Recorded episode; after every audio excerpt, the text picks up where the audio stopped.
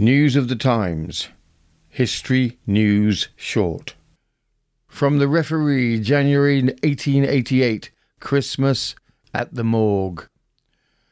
The third occupant of a slab on Christmas Day was old Father Christmas himself. Yes, I am not romancing. There, to my utter astonishment, when I went in, lay old Father Christmas, with his long white beard and his jolly red face. Only the face had gone a little bluer in places than the face of Father Christmas is supposed to go, even after the most copious libations. He only wanted a wreath of holly round the head of the jolly old fellow to complete the picture. I made a few inquiries about Father Christmas, but could find nothing out except that he had lately been fished out of the Seine, and that nobody had come to claim him, and he was going to be buried. Father Christmas, too, was decently dressed in a long overcoat, with his undercoat was of broadcloth.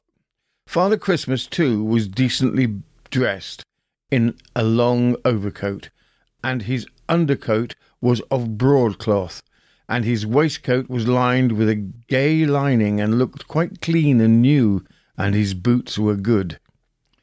Did jolly old Father Christmas throw himself into the river, or was he pushed in? The opinion of the consignati gathered together in the dead house to spend a pleasant hour on Christmas Day was that he had been pushed in. What could have been the motive for murdering old Father Christmas? Somebody must know.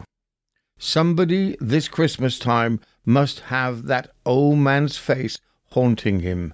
Somebody. But what is the use of moralizing? This sort of thing goes on everywhere all the year round. It is part of our civilization. Only when you are brought face to face with murdered bodies and the in- unclaimed dead on Christmas Day, it appeals more powerfully to your imagination. At least, it did to mine. You have been listening to News of the Times, and I am Robin Coles.